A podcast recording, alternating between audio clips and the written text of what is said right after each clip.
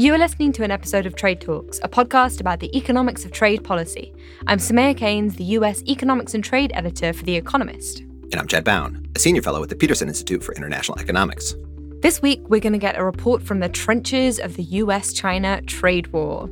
We're going to speak with Yuan Yang. She is the China tech correspondent for the Financial Times, and she's based in Beijing. You might remember Yuan from episode 38 on ZTE. Yuan, hello. Hi, it's great to be here. It's great to have you back. First question What is Huawei? So, Huawei is the world's biggest telecoms equipment manufacturer. That means it makes many of the bits that go into creating the physical infrastructure behind the internet and behind our mobile networks. And the slight complication is it's a Chinese company. Okay, so before we get into those complications, have you been to the headquarters? What what what are they like? Uh, I have flown to Huawei maybe I think eight times in the first half of this year. Um, it's a four-hour flight from Beijing to Shenzhen, and they have a huge campus um, in in Shenzhen, which is the southern Chinese city just opposite Hong Kong. Um, one of their most amazing campuses is basically a, a fever dream of the chief executive Ren Zhengfei. Mr. Ren is really into European architecture, so it's probably the only place in the world you can see Greek sculptures alongside, you know, Gothic German style buildings alongside French palaces, all in this one big campus that is called European. So it's the Chinese imagination of what European is. Slightly different to the American imagination of what European is, although, you know, maybe no less manic. I'm going to disagree a little. I think we've tried to replicate that at, at Epcot Center at Disney World. So, but my sense is it sounds a little bit different than the Shenzhen version okay, to the complications then. what are they? Mm. So, as I said, Huawei is the world's biggest telecoms equipment manufacturer.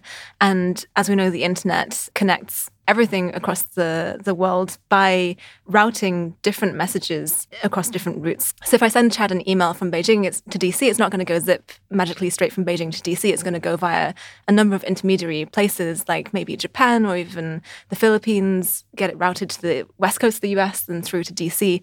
And as that message passes through different parts of the hardware of the internet is going to pass through different manufacturers' equipment. It could be Cisco equipment, it could be Huawei equipment, Ericsson equipment, and so on. So that means that if any one country decides to use Huawei in its telecoms infrastructure, then that is going to affect how messages from across the world are passed along because all parts of the internet are interconnected. And the complication of Huawei being Chinese is that we've seen in the last year, especially, the US government building a case, trying to build a case against Huawei as a national security concern. The accusation against Huawei that the US has is that Huawei's equipment is liable for uh, spying on by Beijing, that Beijing could potentially uh, tell Huawei to basically surveil and eavesdrop on the conversations and messages passing through its equipment and hand them to the government. And as a result of that, that there is a reason not to include Huawei in the rollout of our next generation 5G mobile telecoms infrastructure. So, are there any publicly available reasons to think that some that there might be some truth behind these accusations? Mm. Well, often uh, people cite the national intelligence law, which compels Chinese companies to aid Beijing with any uh, investigations on national intelligence grounds. I mean, on the face of it, the national intelligence law is not that different from similar laws in, in the UK and the US. The main difference, I think, in the Chinese context is that there is no transparent legal procedure for the government to get warrants in order to search customer data. And that is a is a big problem for companies, including privately owned companies, as Huawei says it is, to show evidence that they actually aren't susceptible to these kinds of um, requests for data. Because even if there was a request for government data, then it would not be tracked in any way that they can show. Probably the most high profile example of an alleged espionage attack was the African Union headquarters in Ethiopia. Some African Union officials alleged that the African Union building in Addis, which was kitted out by ZTE and Huawei, was spied on by the Chinese government, and their messages were surveilled and sent back to Beijing en masse. And because their building was equipped by by Huawei, there's the further question: how much was that company involved in that espionage? this story is very, very complex because the African Union actually denies that any espionage did happen. So there are there are some you know officials who say that it did, and of course Huawei uh, denies any wrongdoing. On Trade Talks, we've spoken a lot about the complicated different types of companies that are operating in China. As one example, sometimes we've got these big state-owned enterprises that receive a lot of subsidies and they're they're run by the government. And yet other times firms are are private profit maximizing firms much like you might have in the United States or elsewhere. What do we know about Huawei's ownership structure? So Huawei is registered as a privately owned company. Its shareholding structure is extremely obscure. It says that it's owned by its employees, so it's kind of in that sense a cooperative. Although in practice, the the employees don't have very much of a say in most important decisions. Um, they're made mostly by the board um, of Huawei there have always been rumors that there are some mysterious big shareholder behind Huawei, but because of the way that Huawei is legally uh, constructed, we can't prove that just by looking at legal registries um, in China. Um, in fact, the only thing that we have to go on is that is Huawei's own company registry that it's that, that it holds in a massive air conditioned room um, of paper records of its 80,000 or so employees who hold uh, these virtual shares in the company. Let, us go a bit broader then. There are lots of folks in Congress who are just very upset with Huawei. Why? What's what's the laundry list of reasons? Sure. Wow, this is a big question. So there are multiple allegations here outstanding against Huawei. Um, um, let's talk about the main four. four. And, and the first is that Huawei is alleged to have violated sanctions against Iran by exporting US origin technology to Iran. And that allegation is, as you know, the subject of a court case that is the reason for Huawei's uh, CFO, um, Meng Wanzhou, being detained right now as we speak in Vancouver. So that's that's you know that's one that's one whole thing, and that's I've heard that described as a you know, purely criminal procedure, which in theory it, it uh, should be, but has been pulled by President Trump into the trade war by the way that Trump talks about Meng Wanzhou's arrest and potential release in conjunction with talking about the trade talks, so that complicates things. But anyway, that sh- in theory sh- should be allegation number one. Number two, I suppose, are the outstanding also criminal allegations about IP theft um, that Huawei is alleged to have stolen uh, IP from American companies such as T-Mobile, you know, over the last few decades, and those those issues have been um, you know, debated in courts both in China and, and the US for quite a long time now. Thirdly, this is more of a broadly economic issue, which is that Huawei participates um, allegedly in unfair trade practices because of its big government subsidies in China. And thinking about the context in China, Huawei is by far the most successful international tech company in China when it comes to uh, hardware. And even if you match Huawei against companies, you know, the big name companies like Alibaba or Tencent, um, Huawei has over half of its revenues coming from outside of China. It's a, for the telecoms manufacturers and carriers that it, that it supplies in over 180 countries across the world. It's, it's an important brand and it's an important supplier for them. So it has done a very good job of doing that. And so it's seen as a national champion at home. And as both the national champion as and a tech company, it receives subsidies from the Chinese government. That's for sure. So that's number three. But I think the biggest one of them all is what we first talked about, which is the cybersecurity concern and national security concern over Huawei that it could be used to spy on American citizens' communications. I've just finished reading a book by Paul Blustein called called Schism, uh, in which he points out that the NSA was was basically found to be trying to do some of the stuff that that the US is now accusing Huawei of doing. what do you think of that parallel? Yeah, I mean to be frank, I've been very frustrated by a lot of the Western media coverage of Huawei because the threat of cyber espionage, um, as you say, Soumaya, is not purely about Chinese government, it's also about the US government, it's about all governments with the technical capacity to su- surveil their own citizens and, and foreign nationals of, of security interest. And I'm glad that there is a parallel being drawn to what the US has, been, has done with the NSA, with PRISM, um, through the Snowden attacks, because you know, earlier we discussed legal transparency and how that's a protection against the worst excesses of, of governments on spying on their citizens. There was no transparency you know, in the NSA's PRISM um, pro- project until the Snowden leaks. So, in a way, there is a hypocrisy around this. I think the bigger issue is what the US government could even in theory achieve by blocking Huawei out from 5G networks. Say the administration was able to convince all of its allies, as it's been trying very hard to do, to block Huawei from building out their systems. I mean, they've already won the argument in some ways in countries like Australia, which have already decided to shut Huawei out. And then there are other countries like the UK, Germany, France, who are kind of teetering around their decision right now. But let's just assume that everyone said, okay, fine, we're going to do it the US the US way and shut Huawei out. That would not lead to more secure telecoms for American citizens. And the reason that that's the case is because there are two kinds of uh, ways of compromising a network, and one is through putting intentional malicious backdoors into into the network, and the second and much more common case is just the equipment manufacturers getting it wrong. And we've seen these um, slip ups by companies, by, by Huawei's European and American competitors like Cisco, Ericsson, and so on over the last five years. There are so many loopholes, so many security holes that a Chinese government or any any government could exploit by finding the security hole faster than it's patched. And we've seen you know, examples of this um, uh, through security disclosures uh, repeatedly, even even even this year, like huge vulnerabilities being found in in Cisco routers, for example.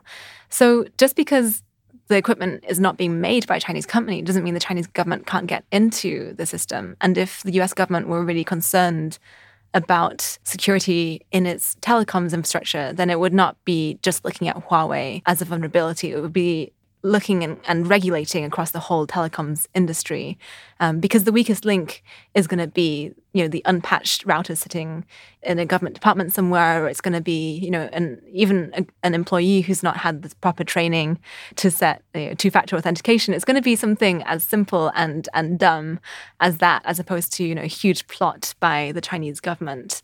If you think about what china could spend its money doing finding the low-lying fruit in terms of you know bad security practices among government employees or you know, among um, the companies that are making that are making telecoms equipment is going to be much more impactful than trying to sneak something into into Huawei equipment. I want to try to make a, an analogy that Trade Talks listeners may be kind of more familiar with, and to try to fit this in. So there's a lot of trade in between different countries in, say, agricultural products. So, food, where, you know, in the United States, we may be very, very worried about the standards in another country. But we can test stuff. We don't have to test mm-hmm. every product, but we can yeah. test randomly, you know, to make sure that it's safe. And products like what we're talking about here, is that ever going to be sufficient, or is it always going to come down to this issue of of trust? Is testing ever going to be enough? Yeah. So on the on the most macro way of answering that question, I think there are two issues. There's the there's the human uh, threat and there's the kind of machine threat. And if you're trying to assess um, the security of a technical system, um, that's assessing the kind of the machine threat. And there's a general principle that the more complex the system, then the more difficult it will be to keep an updated assessment of of the threat, um, because it's not like a toy car that you wind up and then you just set it off to go off on its own. Um, any uh, network will have lots of inputs by its nature. It carries messages, they are the input. You don't know how the messages are going to change the system as it passes through them. So it's a dynamic uh, process, it's a dynamic, dynamic issue. Having said that, though, there are security assessments of of products like Huawei's products that private companies do, and that most notably the UK government has been doing um, since 2010 in what's called the Huawei Oversight Board, which is overseen by the UK in- intelligence agencies. Um, that process is, is extremely in depth, probably the most fine grained assessment of Huawei uh, Huawei's equipment that we have anywhere in the world. And there are, you know, it's thrown up a number of problems for Huawei. Every year, you read the oversight board's reports, and they get more and more impatient with Huawei's ability to acknowledge and to respond to the faults that it finds. And I think there is a perception among the uh, cybersecurity community, at least in the US, um, that I've heard that Huawei creates problems by being just more sloppy with its code and with its um, engineering processes than it needs to be. So that's the technical threat. But the human threat is uncontrollable.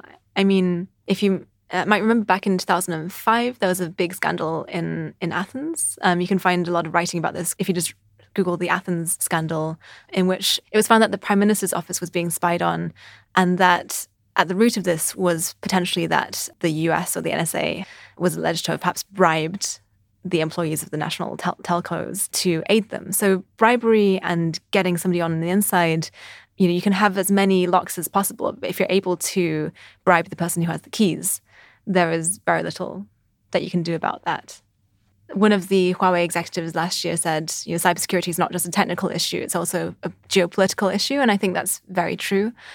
If the US, the, I mean, I think the only, only way in which the US could get rid of its national security concerns about Huawei is not through technically assessing Huawei equipment or giving them security re- reviews, but through there being more trust in the US China relationship. And so I think that's one deep asymmetry, of course, between how the US or even US citizens might see their own government and how the US sees the Chinese government. Can we talk about what the US, what the Trump administration has been doing to Huawei? So, mm. at, at, its most extreme, what, what's been kind of the most extreme threat that the the Trump administration has made, and, and what's actually in place right now? So, the most extreme threat against Huawei is the entity list sanctions. Uh, so earlier this year, Huawei was played, placed on a list um, of entities that uh, US companies cannot export US origin technologies to. And this is extremely crippling for Huawei because not only does Huawei sell to a large part of the world, it also sources from many other countries, and it sources, in particular, vital chips and semiconductors from the US. The US is really dominant in the semiconductor supply chain. The US makes certain kinds of high-end chips um, that no other country makes. It designs the kind of even the software that you need to design chips comes from the US, and so if if Huawei's cut off from US suppliers, uh, you know, for, for more than a year, and we've had you know maybe f- uh, four months at this point, then that would be a death toll for the uh, that would be a you know a fatal blow for the company. So what's in place now in terms of the the restrictions? Because it wasn't quite that extreme what, what they ended up going with, right? This is also a really complicated question, and in fact, in in the aftermath of the announcement of the entity list sanctions, a lot of companies and lawyers were scrambling for a number of weeks to try and figure out what exactly the the sanctions meant. Um, it turns out that apparently there's a loophole in um, in the way that the the export controls are written such that uh, companies like Micron uh, first stopped their shipments to Huawei and then later on resumed them. Um, and that's because if you ship via a third country, then there are different kinds of requirements that apply um, called de minimis requirements. Um, but those requirements are slightly different from the original requirements, such that some things kind of fall in in the gap. So actually, um, you know, in it's not clear what the original intention of President Trump was when he signed the entity list um, sanctions against Huawei, and you know potentially the the original intention may have been itself vague, but the end result has been that around a third of the U.S. semiconductor supply to Huawei um, has has disappeared, but still, you know, the remaining two thirds are, are still going. Um, the biggest thing I think that's hanging in the air right now for Huawei is not just the semiconductor suppliers, but also uh, software suppliers like Google, who supply the and well, who supply the certain services on top of the Android operating system that Huawei phones run. And so Huawei is trying very, very, very desperately to replace Android within its new generation of phones. So one of the potentially really severe implications of all of this is cutting off firms like Huawei from the American supply chain, this bigger issue of, of decoupling um, from access to critical U.S. components. Is there any evidence that you can see so far in China that, this is having an impact, that this is actually working to do that kind of thing? I think the major impact that the sanctions against Huawei have had is to shore up the more hawkish part of the you know, of the military industrial complex in China who were all along saying we need to be self sufficient in key technologies um, because the US is going to come for us. Now, after the ZTE sanctions that the US put in place last year, that, that was already in the air. Um, at that time, people were saying if ZTE is first, maybe Huawei is next. And to be frank, I think you know of all the people I interview in China on the Huawei issue, I think nobody takes the Iran sanctions that seriously as as the true motive behind sanctions on, on Huawei. Ironically, probably Huawei itself takes them the most seriously because, uh, you know, as a as, as a company with with legal responsibilities, it has to. But there is a lot of bad faith right now in in Beijing um, and and across China about the Trump administration's motives. There's a narrative that the U.S. is trying to keep China down from technologically ascending to you know, to dominance in the world. That Huawei is the most dominant tech company it has worldwide, and that's why the US has aimed for Huawei. So, if anything, it means that people who were all, all along saying we need to be self sufficient are now winning the argument in government and in industry. Very big picture. I guess there's there's also been this bigger economic argument, right, which is that the tariffs, the you know the actions on Huawei, all of this is serving to to weaken the Chinese and maybe make them less excited about this Made in China 2025 strategy. Is that just a, a public messaging thing, or do you think Yeah. actually they really are backtracking on anything? I think it's definitely a, a messaging thing. The government has been telling newspapers and officials not to talk about made in China, uh, the industrial policy, uh, as much. Um, but if you think about where the motives for the industrial policy come from, it's precisely because of a security fear that China might be cut off from its supply chains in the event of a tussle with the US or with other key suppliers. And that is exactly what's happening. So I think if the sanctions against Huawei, if the tariffs were being used as a as a bargaining chip to get China to come to the table, I can I can see how some people might perceive that in Washington as uh, you know we need to stick in order to get get China to the table. But it doesn't appear right now that there is a negotiation table, and especially in the Huawei case, it doesn't appear to me that there's anything that Huawei could do that could change the US's attitude towards it. You know, if if there's a, a list of demands um, from the US side um, that are either impossible, i.e., prove the negative that you are not being compromised by the Chinese government, or they're kind of legally unfeasible, i.e., you know, Huawei cannot unilaterally halt the Meng Wanzhou investigation over Iran sanctions. And so I don't really know, you know, if this were a negotiation and if these threats were being used as part of a negotiation, what is that negotiation? What what can China or what can Huawei even do? On that happy note, I think we will will let you go. Um, Yuan, thank you so much. Thank you for having me again. That is all for Trade Talks. A huge thank you to Yuan Yang, who's the China tech correspondent for the Financial Times. Be sure to read everything she writes coming right out of Beijing on what is going on these days in China. Thank you also to Colin Warren, who handles our audio. And this does not influence the content of this episode, but for full transparency, in the past, my employer, the Peterson Institute, did receive financial support from Huawei Technologies. The Peterson Institute ended that relationship in 2018. For more information on Peterson Institute funders and its transparency policy in general, check out the Institute's website. That's www.piie.com. Do follow us on Twitter. I'm at Soumaya Keynes, And I'm at Chad Bown. and we're on at trade underscore underscore talks.